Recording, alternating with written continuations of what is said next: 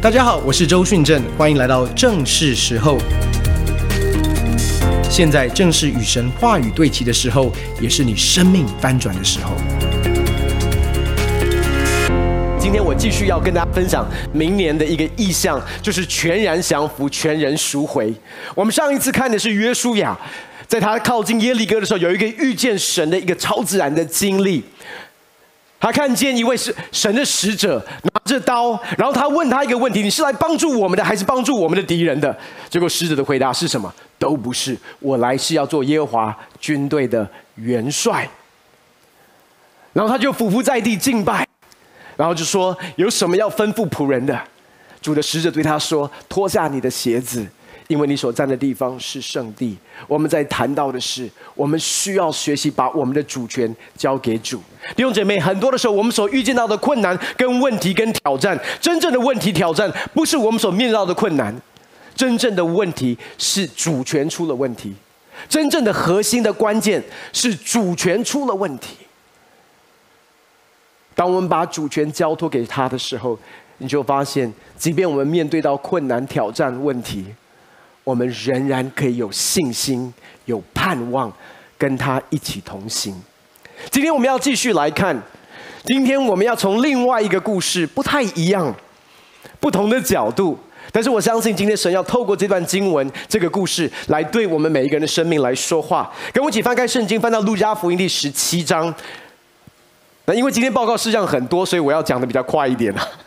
路加福音第十七章第二十节，这边说法利赛人问神的国几时来到？耶稣回答说：神的国来到不是眼所能见的，人也不得说看哪，在这里，看哪，在那里，因为神的国就在你们心里。还有对门徒说：日子将到，你们巴不得看见人子的一个日子。却不得看见，人将要对你们说：“看哪，在那里；看哪，在这里。”你们不要出去，也不要跟随他们，因为人子在他降临的日子，好像闪电从天这边一闪，直照到天那边。只是他必须先受许多的苦，又被这世代弃绝。挪亚的日子怎样，人子的日子也要怎样。那时候的人又吃又喝，又娶又嫁。到挪亚进的那日，洪水就来。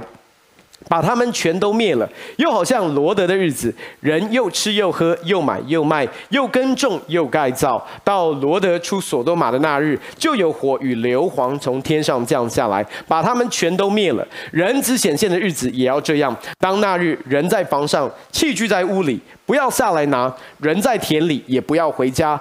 你们要回想罗得的妻子。凡想要保全生命的，必丧掉生命；凡丧掉生命的，必救活生命。我对你们说，当那一夜，两个人在一个床上，要取去一个，撇下一个；两个女人一同推磨，要取去一个，撇下一个。门徒说：“主啊，在哪里有这事呢？”耶稣说：“尸首在哪里，鹰也必聚在那里。”我们再一次来看中间的经文说：“你们要回想罗德的妻子，凡想要保全生命的，必丧掉生命；凡丧掉生命的，必救活生命。”我们一起低头来祷告。亲爱的天父，我们奉主耶稣的名来到你面前，向你献上感谢。主，我们感谢你，因为我们深知你在你的教会运行，你在带领你的教会往前行。圣灵宝会使，你赐下智慧跟启示的灵，让我们能够真知道主耶稣基督。我们也拿起你给教会的权柄，捆绑在我们当中，搅扰我们，让我们分心，没有办法专注在你话语的黑暗权势。我们命令这一切黑暗权势从我们当中完全的离开，将每一位弟兄姐妹的心意夺回，顺服基督。感谢你，耶稣，祷告奉靠耶稣的圣名，阿门。我想在这段经文里面，我们看见耶稣谈到的是末世。某种程度，很多时候我们觉得末世离我们很遥远。直到过去这两三年，我们开始经历了一个全球的瘟疫。我们看见到不同的战争开始发生。而且今天我们主要要看的经文，其实是在耶稣讲到末世这些末世的征兆。他当中，他提醒一件事。怎么样能够预备进到末世的里面？中间有一个提醒，而这个提醒是我们今天主要要来谈的。这个提醒是说，你们要回想罗德的妻子。你们要回想罗德的妻子。那罗德的妻子是谁呀？那为什么要来回想？啊，回想罗德的妻子跟预备进入到末世有什么关系？预备主耶稣的再来又有什么关联？又或者罗德的妻子跟我们谈到全然的降服、全人的赎回有什么关系？我们知道罗德是亚伯拉罕的侄子。当神呼召亚伯拉罕要离开本地本族父家，往我所要指示的地方去的时候，不只是亚伯拉罕全家一起去，他也带着他的侄子罗德一起去。所以，当他们跟随神的时候，他们就经历从神来极大的祝福。那个祝福让他们的牛羊牲畜不断的倍增，倍增到一个地步，是亚伯拉罕跟罗德的仆人们开始因着他们的牲畜所需要的草原开始争吵。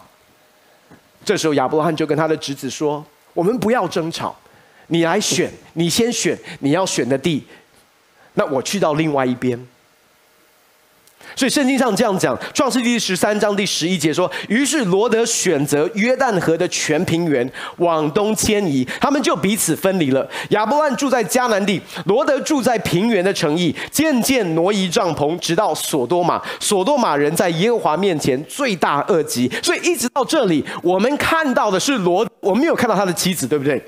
换句话说，在这里，某种程度我们可以说，他可能还没结婚。”非常有可能他的妻子是在所多玛所认识的，但是不管怎么样，我们看见到他们就分开，罗德就挪移帐帐篷，直到所多玛。后来我们知道，所多玛、蛾摩拉罪恶满盈，神的审判要临到，所以神告诉亚伯拉罕。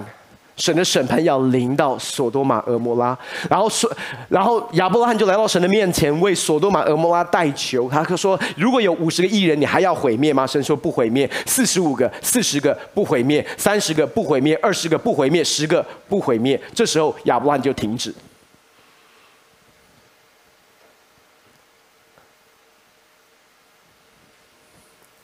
从一个角度，所多玛、蛾摩拉连十个艺人都没有。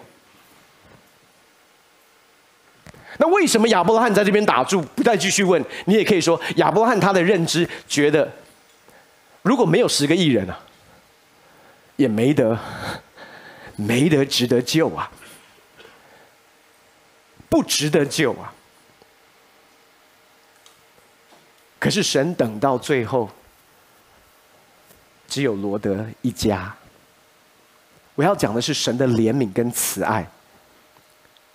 所以后来发生什么事？神为了要搭救罗德一家，差派两位使者到他们当中。我们要来看后来发生的事情。创世纪第十九章第十五节：天明了，天使催逼罗德说：“起来，带着你的妻子和你在这里的两个女儿出去，免得你因这城里的罪恶同被剿灭。”但罗德迟延不走。两人讲的是使者，因为耶和华连连续罗德，就拉着他的手和他的妻子的手，并他两个女儿的手，把他们领出来，安置在城外。领他们出来以后，就说：“逃命吧。”不可回头看，也不可在平原站住，要往山上逃跑，免得你被剿灭。罗德对他们说：“我主啊，不要如此！你仆人已经在你眼前蒙恩，你又向我显出莫大的慈爱，救我的性命。我不能逃到山上去，恐怕这灾祸临到我，我便死了。看哪，这座城又小又近，容易逃到，这不是一个小的吗？你。”这求你容我逃到那里，我的性命就得存活。所以你发现这个讨价还价也是有一个家族性的一个的的一个影响。那天使对他说：“这事我也应允你，我不倾覆你所说的这城，你要速速的逃到那城，因为你还没有到那里，我不能做什么。因此那城名叫索尔。”罗德到了索尔，日头已经出来了。当时耶和华将硫磺与火从天上耶和华那里降雨，所多玛和蛾摩拉，把那些城和全平原，并城里所有的居民，连地上生长的都毁灭了。罗德的妻子在后边回头一看，就变成一根盐柱。所以神的搭救，弟兄姊妹，你要了解一件事：神的搭救临到罗德跟罗德的全家。神派使者要拯救他们。圣经上说，早上清早起来的时候，天使对罗德说：“赶快带着你的妻子跟你的女儿，赶快出去。”然后罗德还迟延，对不对？然后两个使者因为神连续罗德，所以他直接拉着罗德的手，跟他妻子的手，并他两个女儿的手，逃出去，安置在城外。然后接下来。神很清楚的说，呃，使者很清楚的说，逃命吧，不可回头看，也不可在平原站住，要往山上逃跑，免得你被剿灭。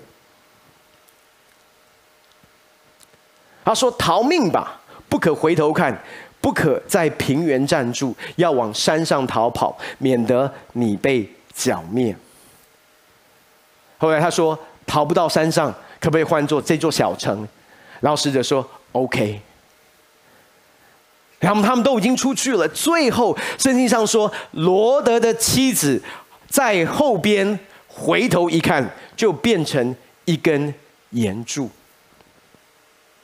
弟兄姐妹，你要了解，他们全家已经蒙拯救哦，他们已经离开索多玛、俄摩拉，是使者牵着罗德的手、妻子的手。两个女儿的手带他们出来，安置在城外。换句话说，他们已经逃离危险了。然后告诉他们，吩咐他们说：“逃命吧，不要在平原站住，不可回头看，往前跑。”非常直接、简单的吩咐。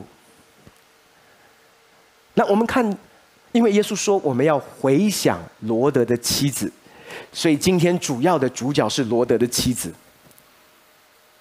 所以他们在跑向小城那座小城的过程当中，圣经上说罗德的妻子，第一个他是在后边，意思是说，他原本是一起跑，可是跑着跑着，罗德在前面。两个女儿也在前面，他开始脚步没有跟上啊。弟兄姐妹，你要知道一件事：当我们说我们要跟随神的时候，你要知道，当我们在跟随神的过程当中，你发现为什么他的脚步会放慢，导致他最后回头看。很多的时候，我们就像是罗德的妻子一样，已经离开索多玛了，却心仍然向往索多玛。为什么保罗告诉我们要忘记背后，努力面前，向着标杆直跑？因为很多的时候，我们会被过去、被索多玛、被世界给牵绊着。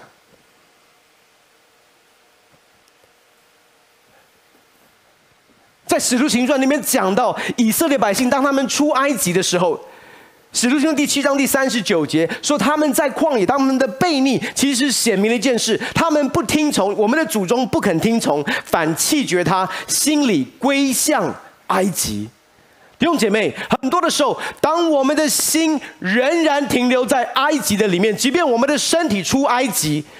即便已经经历了这个拯救，离开索多玛，可是我要说的是，那个拯救，你要明白一件事，它不是只是一个事件。神的拯救是要拯救我们到底，Amen。可是很多的时候，我们没有办法经历全人的救赎、全人的赎回，是因为我们的降服只有在那一刻，我们说我们愿意接受耶稣。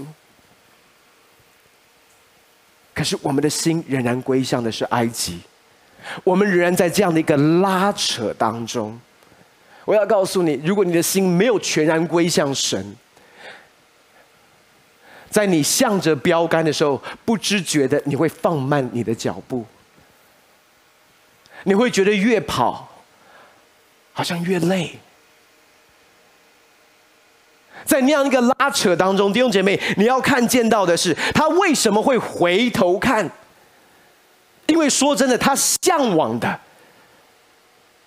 仍然是索多玛。他不知道为什么要离开索多玛。索多玛对他来讲，不管是关系也好，不管他所拥有的人事物，对他心里面仍然有极深的一个影响力。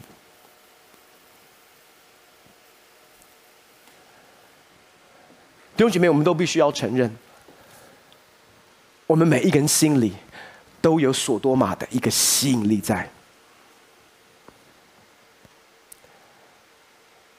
当我们要经历全然的降服的时候，你会发现有一个拉扯在当中。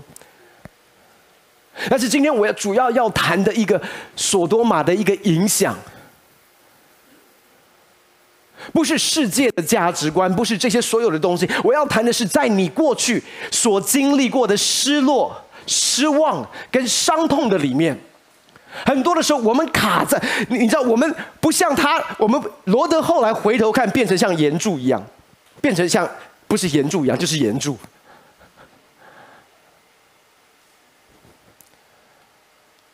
很多的时候，我们不会真的变得盐柱，可是你会发现，你会卡住。有没有看过基督徒生命卡住？你卡住了，你不再继续往神，你不再继续与神同行，你不再继续向着标杆直跑。很多人在疫情当中就被卡住了，很多教会在疫情当中被卡住了。他们期待的是回到二零一九年疫情前，因为我要告诉你，在这两年半当中，将近三年的里面。有太多失望、失落发生，你期待的没有发生，你渴望看见临到你的没有实现，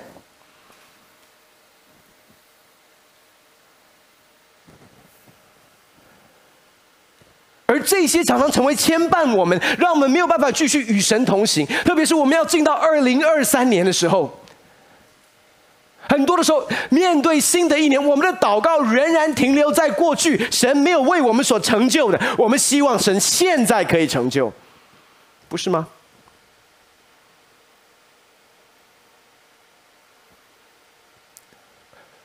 可能我们回头看的不是所谓的世界。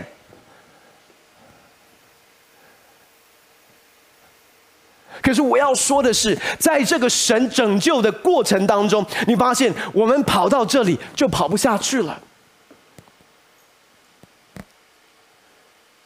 原本神应许给我们的丰盛的生命，我们领受到这里就停滞了，甚至开始冷淡，开始退后，我们却都不知道。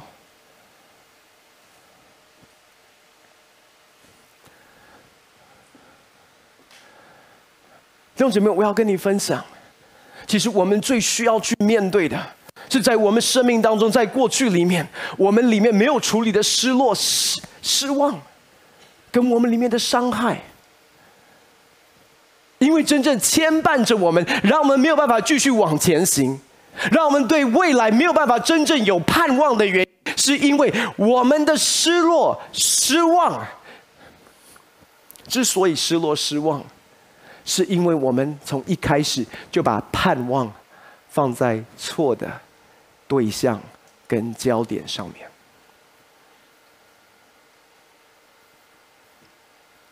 什么意思？在这三年当中。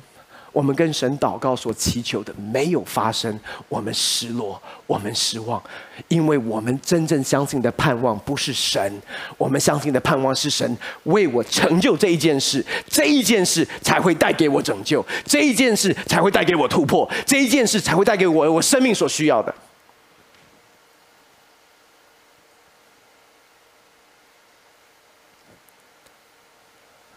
我们都回头看。一不小心，就像是罗德的妻子一样，明明经历拯救，却在最关键的时候被牵绊住，以至于他完全忘记了那个拯救的源头。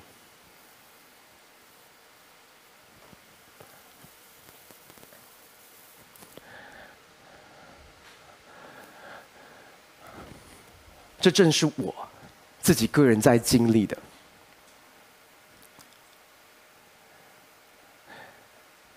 我我跟大家解释一下，刚才有一个报告事项，其实今天报告事项真的很多，因为我们正在开始许多不同的事工。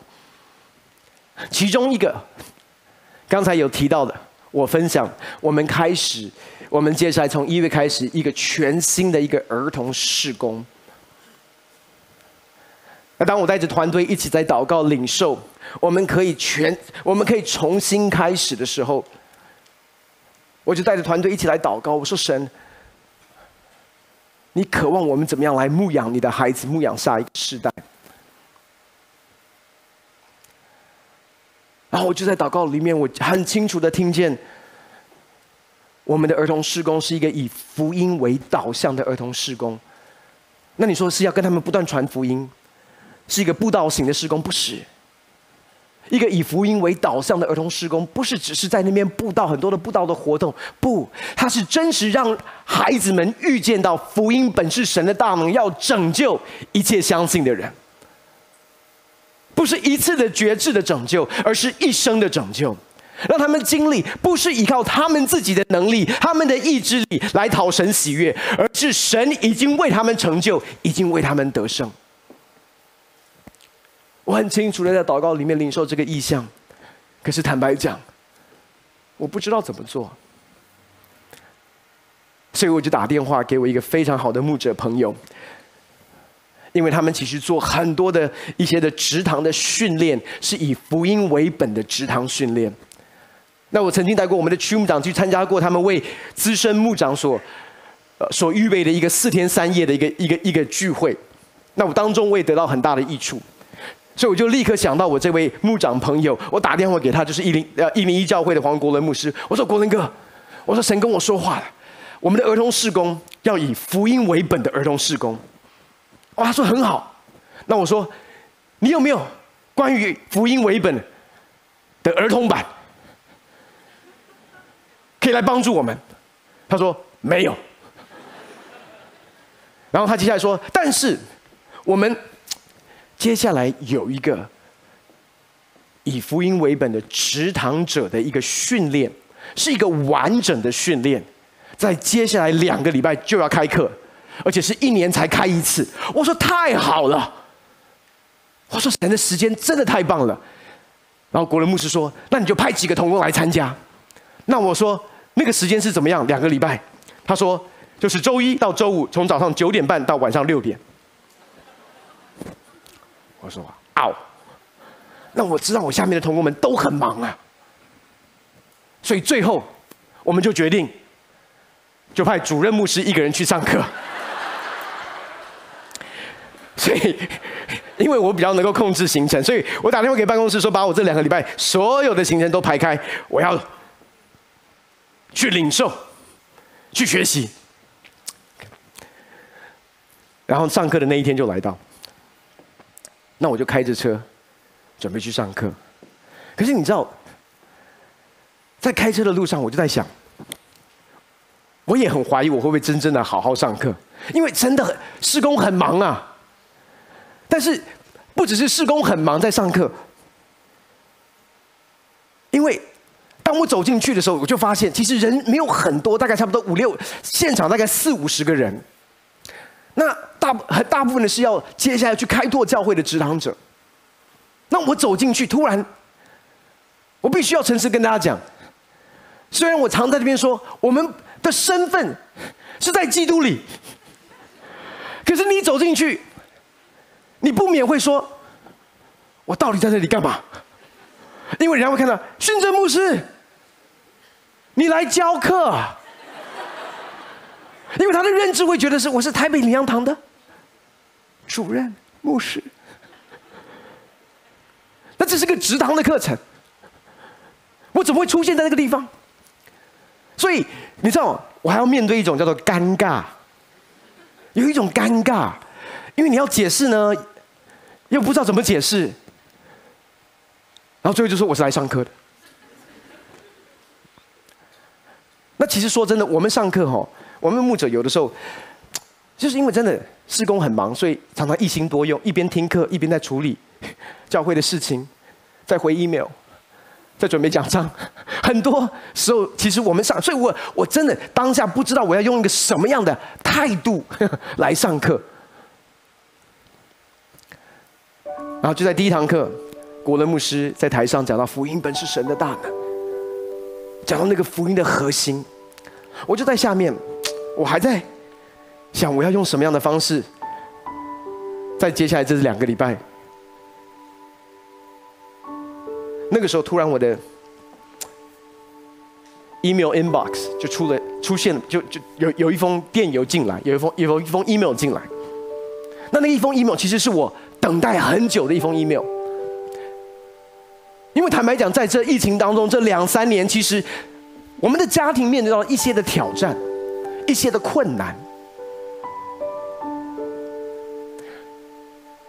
所以在这个季节当中，其实对我。来说是很很拉扯的，然后在那天会议之前，大概两三个三个礼拜前，好像有一个可以突破的，我认为的答案。所以在这两三个礼拜，我也很努力的做很多该做的一些的准备。而那一天的电邮，是我一直在等的答案。你有没有这样的经验？就是当。你一直等的东西真的来，可是你不知道结果是什么，所以那我我我我看着那封电邮，我一直不敢点进去。你有没有这种经验？这都在上课哦，我还在上课，我就跟你讲，一心多用可以到这种地步。我就看着，我最后点进去，然后一点进去，跳出来几行没有很多的字，可是我的整个人完全被。打垮了，因为那跟我期待的是完全相反的，而且理由跟原因是我完全没有办法接受的，是一个很不公平。你有没有生气，觉得不公平到一个地步，是你觉得整个人好像开始，你就开始有一点晕眩的感觉，然后你忘记你在哪一个地方了，然后你就好气啊！其实我当下就是这样子，你知道，我就一边看着那个，然后他还国伦牧师还还在讲，还在讲福音的大能，我在下面，啊，这时候主对我说话，他说：“你会这样的反应，你会这么生气，是因为你认为那个才是你的福音。”那个才是你的拯救。然后国伦牧师在台上说：“福音是神的大能。”我就说：“主，我以为我是为了一个施工来上课来听，可是主借着一个电邮，他让我看见。”我是一直在跟神祷告，我一直在跟跟神求，可是其实我真正的盼望，我真正的解答，我真正的福音，不是他，是这一件事能够成就。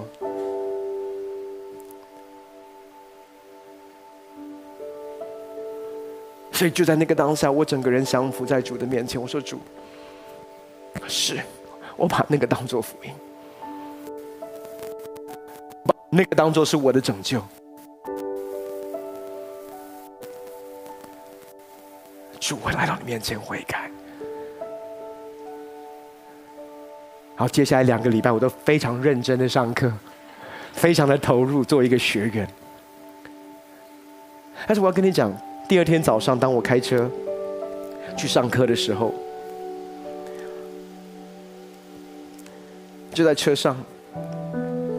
我有一个很特别的经历，那个经历好像是，你知道，在路加福音里面讲到有两个门徒，他们在耶稣受苦受难受死之后，甚至复活之后，他们带着愁容往以马忤斯的路上走。他们难过、沮丧到一个地步，圣经上说，当耶稣出现在他们旁边，他们都没有认得。他们为什么面带愁容、沮丧？他们后来跟耶稣解释啊，说因为他们素来所盼望的，他们认为他们所盼望的没有发生啊，他们失望、失落到一个地步，连主耶稣出现在他们旁边，他们都没有认出来。那就是我的光景。而那一天在车上，就当我开着车要去上课的时候，主就对我的心里说：“基督在你里面，成为荣耀的盼望。”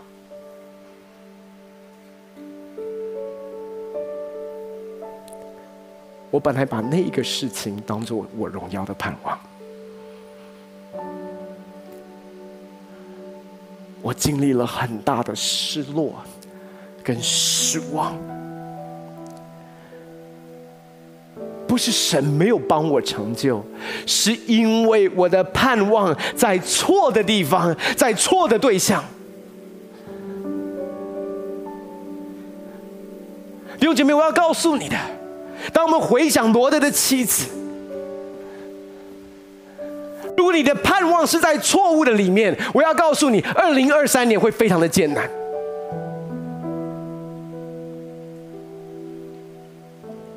那一天，当主对我说：“基督在我里面成为荣耀的盼望，基督在我的家庭的里面成为我家庭荣耀的盼望。”你知道，主的灵就充满在我的车上。我就一直哭，一直哭，一直哭，我的心就火热起来，像是以马忤斯的本土们一样，我的心火热起来。我突然明白，是唯一的拯救，是他；唯一的福音，是主耶稣基督。唯一的盼望，也是他。弟兄姐妹，你需要知道，你我有这指望。希伯来书这样说，第六章十九节，我们有这样的一个盼望，如同灵魂的锚，又坚固又牢靠，而且通入幔内。我们有一个盼望，我们有一个指望，我们的灵魂。是有毛的，是有根基的。不管外在环境怎么样，不管疫情怎么样，不管大环境经济怎么样，不管通膨怎么样，不管两岸局势怎么样，我要说的是，基督在我们里面成为荣耀的盼望。基督在你我的里面成为荣耀的盼望。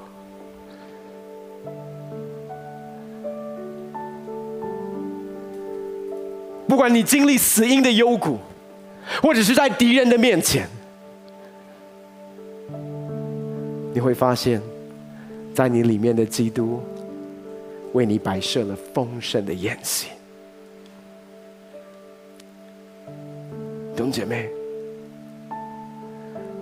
不要被过去的失望、失落卡住，不要被过去的伤痛给卡住了。这是我们需要起来，忘记背后，努力面前，向着标杆直跑。我们不是尝试要回到二零一九年，我们不是要尝试带领教会回到疫情前，疫情前不是我们的意向。因为我们相信耶稣在二零二二年耶稣也在二零二三年是我们荣耀的盼望。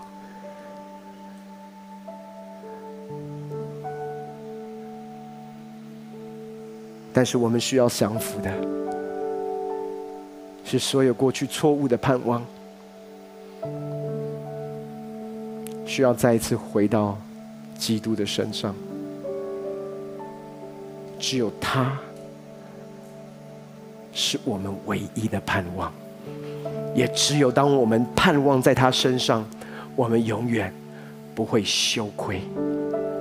我们从位上站起来。我不知道今天神透过这篇信息在对你说什么。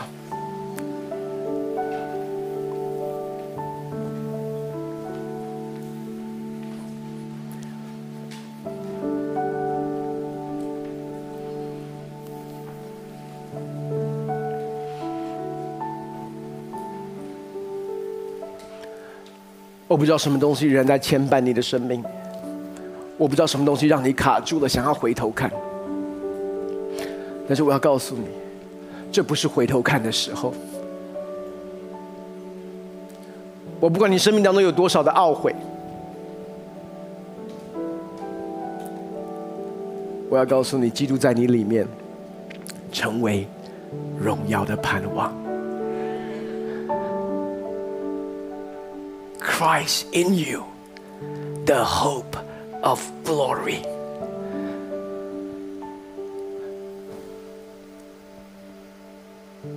这么简单。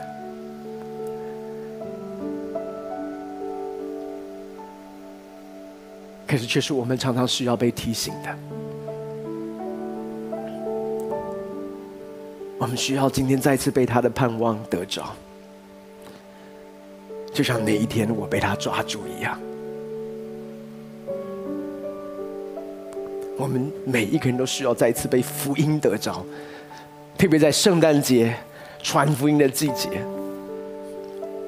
你再一次被福音得着，被福音翻转。我要告诉你，你不需要很刻意的传福音，你所说的话就带着福音的香气。你不需要很刻意的做见证，你的生命就让人看见基督，感受到基督。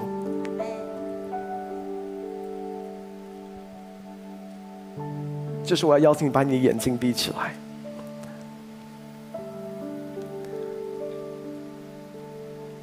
想问我们在座的弟兄姐妹有多少人？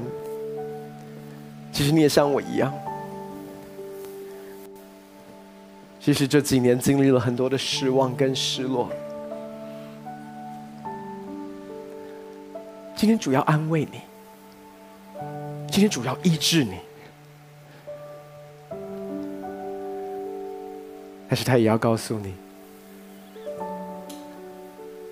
你之所以失望失落，是因为你把拯救、盼望、福音。放在错的地方。如果这是你的话，我要邀请你把你手按在你的心上，我要为你祷告。今天神要把我们心中的失望跟失落，还有伤痛除去。今天他要对我们每一个人，我在你的心里已经是荣耀的盼望。父神在面前向你献上感谢，为每一位弟兄姐妹，不管是实体或者是线上的弟兄姐妹，向你来祷告。特别是手按在心上的弟兄姐妹，主你知道我们的失落，主你知道我们的失望，主你知道我们的伤痛。很多的时候，我们仍然在挣扎当中，甚至我们失望的对象是你。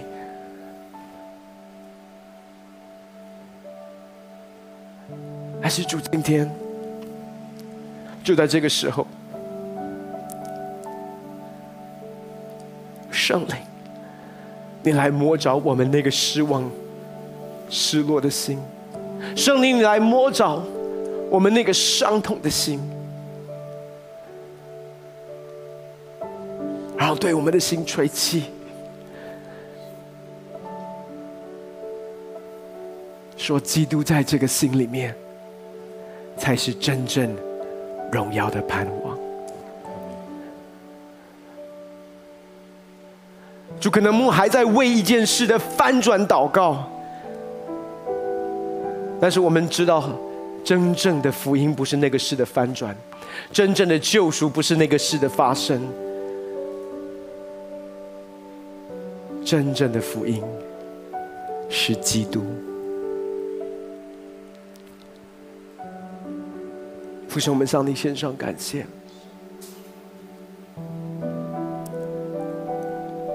就让我们真正的降服，因为你要做的救赎的工作，不是拯救，指出所多玛而已。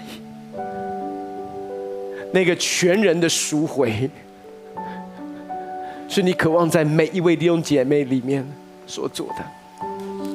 但是不是照不是照着我们的计划，照着我们的旨意，是借着全然降服。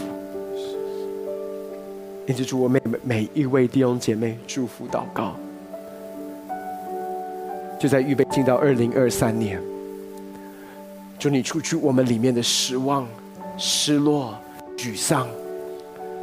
今天你盼望的灵抓住每一位弟兄姐妹的心。我们每一个人都领受从主来的那个指望，像是我们灵魂的锚一样，又坚固又牢靠，因为通往神你荣耀同在的幔内。这个盼望是在宝座前的盼望，这个盼望就是主耶稣基督。因此，面对二零二三年。我们每一个人充满了荣耀的盼望，因为耶稣与我们同在。我们向你献上感谢，我们一起来领受从神来的祝福。恩愿主耶稣的恩惠、天赋的慈爱、圣灵的感动与交通，常与我们众弟兄姐妹同在。让我们天天经历基督在我们心里成为荣耀的盼望。感谢你，耶稣。祷告奉靠耶稣的圣名，阿妹，阿妹。把掌声荣耀归给神，哈利路亚。